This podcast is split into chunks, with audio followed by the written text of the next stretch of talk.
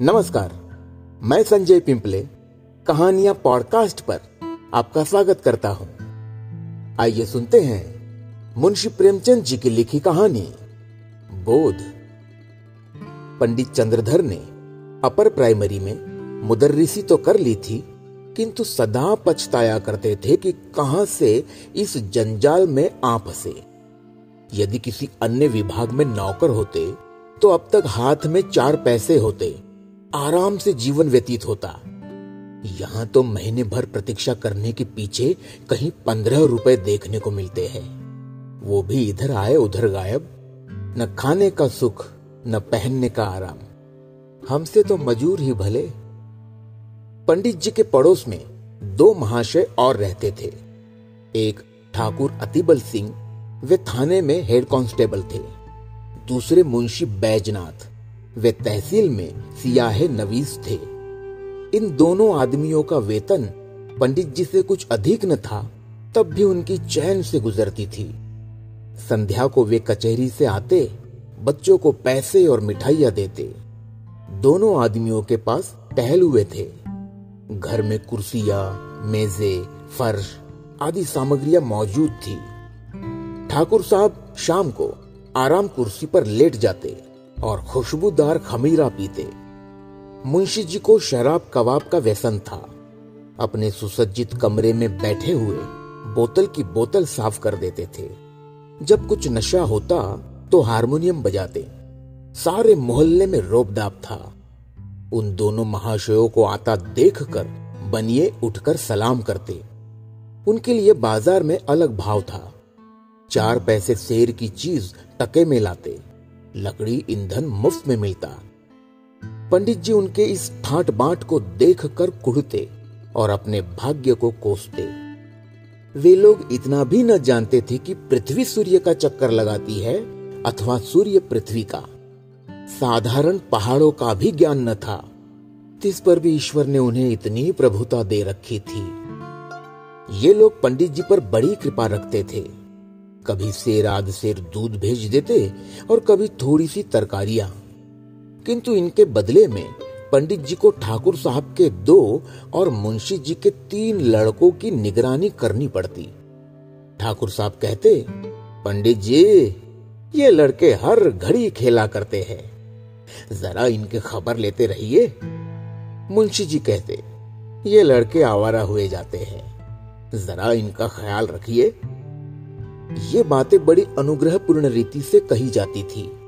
मानो पंडित जी उनके गुलाम है। पंडित जी को यह व्यवहार असह्य लगता था, किंतु इन लोगों को नाराज़ करने का साहस न कर सकते थे।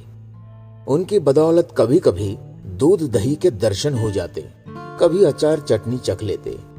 केवल इतना ही नहीं, बाज़ार से चीज़ें भी सस्ती लाते। इसलिए बेचारे इस अनीति को विष के घूट के समान पीते। इस दूरवस्था से निकलने के लिए उन्होंने बड़े बड़े यत्न किए थे। प्रार्थना पत्र लिखे, अफसरों की खुशामदे की, पर आशा न पूरी हुई। अंत में हार कर बैठे रहे। हाँ इतना था कि अपने काम में त्रुटि न होने देते। ठीक समय पर जाते, देर करके आते, मन लगाकर पढ़ाते। इससे उनके अफसर लोग खुश थे। साल में कुछ इनाम देते और वेतन वृद्धि का जब कभी अवसर आता, उनका विशेष ध्यान रखते।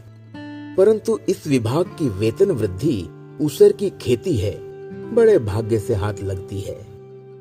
बस्ती के लोग उनसे संतुष्ट थे।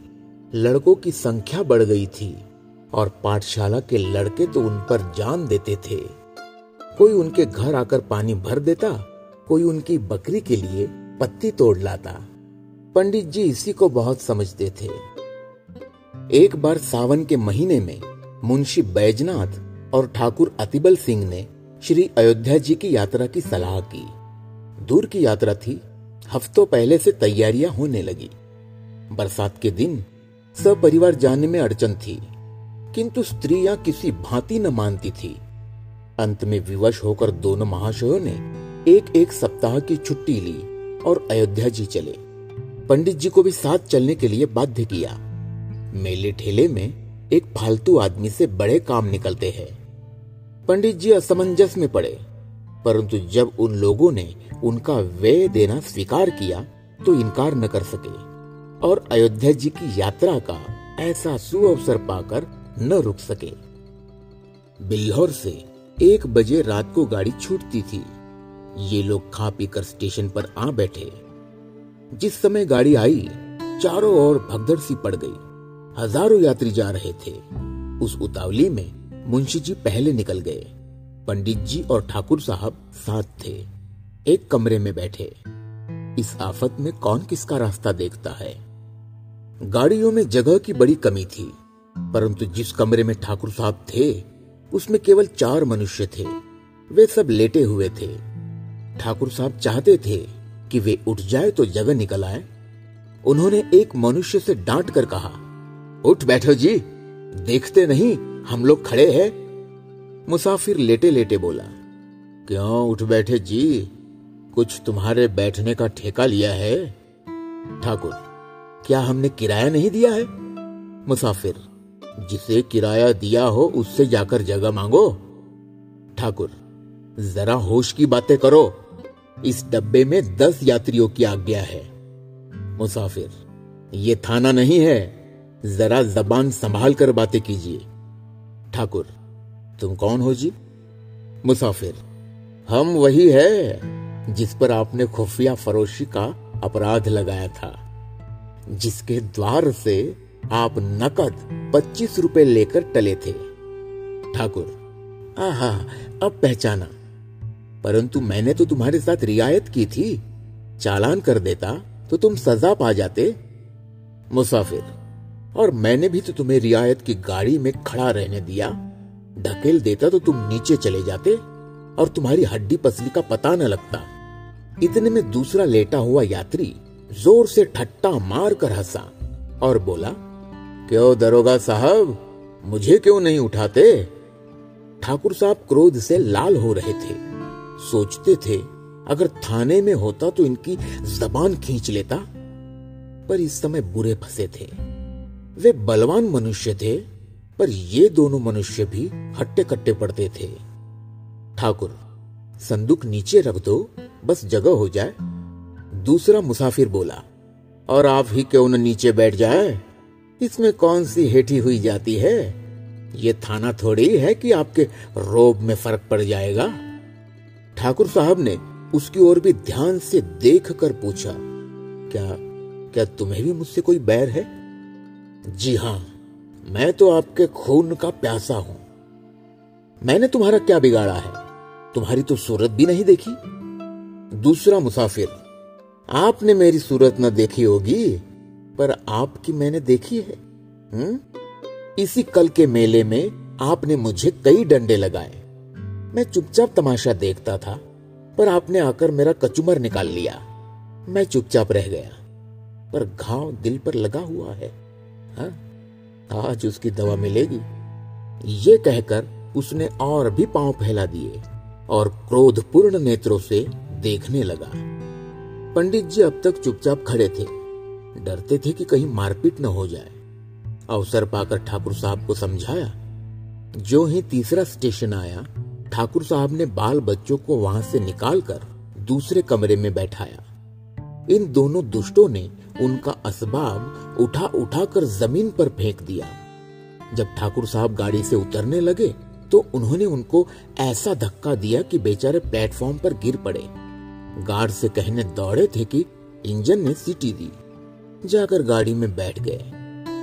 उधर मुंशी बैजनाथ की और भी बुरी दशा थी। सारी रात जागते गुजरी। जरा पैर फैलाने की जगह न थी। आज उन्होंने जेब में बोतल भरकर रख ली थी। प्रत्येक स्टेशन पर कोयला पानी ले लेते थे। फल ये हुआ कि पाचन प्रक्रिया में विघ्न पड़ गया। एक बार उल्टी हुई और पेट में मरोड़ होने लगी। बेचारे बड़े मुश्किल में पड़े। चाहते थे कि किसी भांति लेट जाए, पर वहाँ पैर हिलाने को भी जगह न थी। लखनऊ तक तो उन्होंने किसी प्रकार जब्त किया। आगे चलकर विवश हो गए। एक स्टेशन पर उतर पड़े। खड़े न हो सकते थे। प्लेटफॉर्म पर लेट गए। पत्नी भी घबराई। बच्चों को लेकर उतर पड़ी। असबाब उतारा, पर जल्दी में ट्रंक उतारना भूल गई। गाड़ी चल दी। दरोगा जी ने अपने मित्र को इस दशा में देखा तो वो भी उतर पड़े। समझ गए कि हज़रत आज ज़्यादा चढ़ा गए। देखा तो मुंशी जी की दशा बिगड़ गई थी। ज्वर, पेट में दर्द, नसों में तनाव, कह और दस्त, बड़ा खटका हुआ। स्टेशन मास्टर ने ये दशा देखी तो समझा, हैजा हो गया है। हुक्म दिया कि रोगी को अभी बाहर ले जाओ। विवश होकर मुंशी जी को लोग एक पेड़ के नीचे उठा लाए। उनकी पत्नी रोने लगी। हकीम डॉक्टर की तलाश हुई। पता लगा कि डिस्ट्रिक्ट बोर्ड की तरफ़ से वहाँ एक छोटा सा अस्पताल है। लोगों की जान में जान आई। किसी से यह भी मालूम हुआ कि डॉक्टर साहब बिल्लौर के रहने वाले हैं। ढाड़स बंधा दरोगा जी अस्पताल दौड़े। डॉक्टर साहब से सारा समाचार कह सुनाया और कहा, आप चलकर जरा उन्हें देख तो लीजिए। डॉक्टर का नाम था चोखेलाल। कंपाउंडर थे, लोग आदर से डॉक्टर कहा करते थे।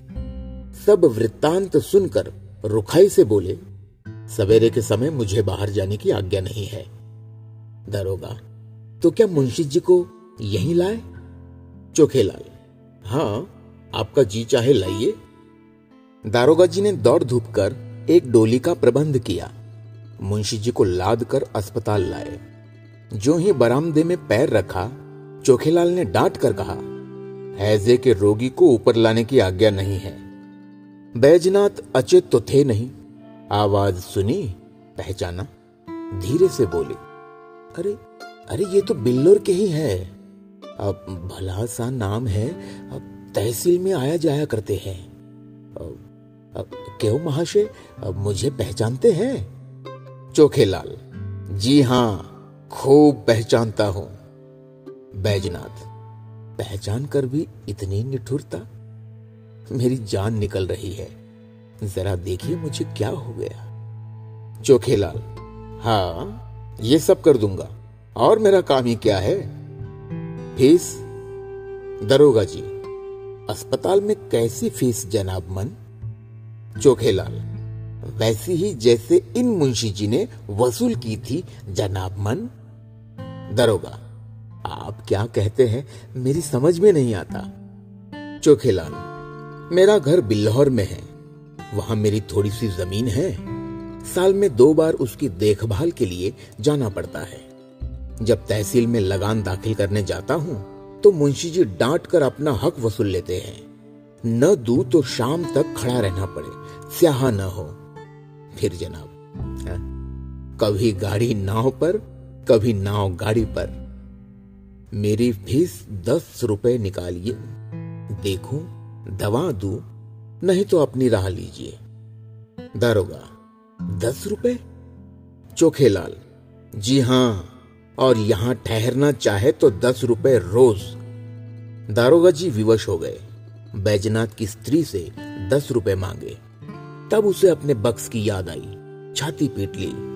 दारोगा जी के पास भी अधिक रुपए नहीं थे। किसी तरह दस रुपए निकाल कर चोखेलाल को दिए। उन्होंने दवा दी दिन भर कुछ फ़ायदा न हुआ। रात को दशा संभली। दूसरे दिन फिर दवा की आवश्यकता हुई। मुंशियाइन का एक गहना, जो बीस रुपए से कम का न था, बाज़ार में बेचा गया। तब काम चला। चोखेलाल को दिल में खूब गालियाँ दी। श्री अयोध्या जी पहुंचकर स्थान की खोज हुई। पंडो के घर जगह न थी। घर घर में आदमी भरे हुए थे। सारी बस्ती छान मारी, पर कहीं ठिकाना न मिला। अंत में ये निश्चय हुआ कि किसी पेड़ के नीचे डेरा जमाना चाहिए। किंतु जिस पेड़ के नीचे जाते थे, वही यात्री पड़े मिलते। सिवाय खुले मैदान में, रेत पर पड़े रहने के और कोई उपाय न था। एक स्वच्छ स्थान देखकर बिस्तरे बिछाए और लेटे। इतने में बादल घिराए, बूंदे गिरने लगी, बिजली चमकने लगी। गरज से कान के पर्दे फटे जाते थे। लड़के रोते थे। स्त्रियों के कलेजे काँप रहे थे। अब यहाँ ठहरना दुस्सह था। पर जाए कहा? अकस्मात, एक मनुष्य नदी की तरफ़ से लालटेन लिए आता दिखाई दिया। वो निकट पहुँचा तो पंडित जी ने उसे देखा। आकृति कुछ पहचानी सी मालूम हुई। किंतु ये विचार न आया कि कहाँ देखा है। पास जाकर बोले, क्यों भाई साहब? यहाँ यात्रियों के रहने की जगह न मिलेगी। वो मनुष्य रुक गया। पंडित जी की ओर ध्यान से देखकर बोला, आप पंडित चंद्रधर तो नहीं है? पंडित प्रसन्न होकर बोले, जी हाँ आप मुझे कैसे जानते हैं? उस मनुष्य ने सादर पंडित जी के चरण छुए और बोला, मैं आपका पुराना शिष्य हूँ। मेरा नाम कृपा शंकर है। मेरे पिता कुछ दिनों बिल्हौर में डाक मुंशी रहे थे। उन्हीं दिनों मैं आपकी सेवा में पढ़ता था। पंडित जी की स्मृति जागी। बोले, ओहो तुम ही हो कृपा शंकर। तब तो तुम दुबले पतले लड़के थे। कोई आठ नौ साल हुए होंगे? कृपा शंकर, जी हाँ नवा साल है। मैंने वहाँ से आकर इंट्रेंस पास किया। अब यहाँ म्यूनसिपैलिटी में नौकर हूँ। कहिए, आप तो अच्छी तरह रहे। सौभाग्य था कि आपके दर्शन हो गए। पंडित जी, मुझे भी तुमसे मिलकर बड़ा आनंद हुआ। तुम्हारे पिता अब कहा है? कृपा शंकर, उनका तो देहांत हो गया। माता जी है। आप यहाँ कब आए? पंडित जी, आज ही आया हूँ। पंडो के घर जगह न मिली। विवश हो यहीं रात काटने की ठहरी। कृपा शंकर बाल बच्चे भी साथ हैं? पंडित जी। नहीं, मैं तो अकेला ही आया हूँ, पर मेरे साथ दारोगा जी और सियाह नवीस साहब है। उनके बाल बच्चे भी साथ हैं। कृपा शंकर, कुल कितने मनुष्य होंगे? पंडित जी, है तो दस, किंतु थोड़ी सी जगह में निर्वाह कर लेंगे। कृपा शंकर, नहीं साहब बहुत सी जगह लीजिए। मेरा बड़ा मकान खाली पड़ा है। चलिए, आराम से दो तीन दिन रहिए। मेरा परम सौभाग्य है कि आपकी कुछ सेवा करने का अवसर मिला। कृपा शंकर ने कुली बुलाए, असबाब उठवाया और सबको अपने मकान पर ले गया। साफ़ सुथरा घर था। नौकर ने चटपट चार पाइया बिछा दी। घर में पूरियाँ पकने लगी।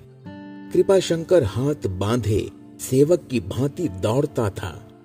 हृदयोल्लास से उसका मुख कमल चमक रहा था। उसकी विनय और नम्रता ने सबको मुग्ध कर लिया। और सब लोग तो खा पी कर सो गए, किंतु पंडित चंद्रधर को नींद नहीं आई। उनकी विचार शक्ति इस यात्रा की घटनाओं का उल्लेख कर रही थी। रेलगाड़ी की रगड़ झगड़ और चिकित्सालय की नोच खसोट के सम्मुख कृपा शंकर की सहृदयता और शालीनता प्रकाशमय दिखाई देती थी। पंडित जी ने आज शिक्षक का गौरव समझा। उन्हें आज इस पद की महानता ज्ञात हुई। ये लोग तीन दिन अयोध्या में रहे, किसी बात का कष्ट न हुआ। कृपा शंकर ने उनके साथ धाम का दर्शन कराया। तीसरे दिन जब लोग चलने लगे तो वो स्टेशन तक पहुँचाने आया। जब गाड़ी ने सीटी दी तो उसने सजल नेत्रों से पंडित जी के चरण छुए और बोला कभी कभी इस सेवक को याद करते रहिएगा। पंडित जी घर पहुँचे तो उनके स्वभाव में बड़ा परिवर्तन हो गया था। उन्होंने फिर किसी दूसरे विभाग में जाने की चेष्टा नहीं की।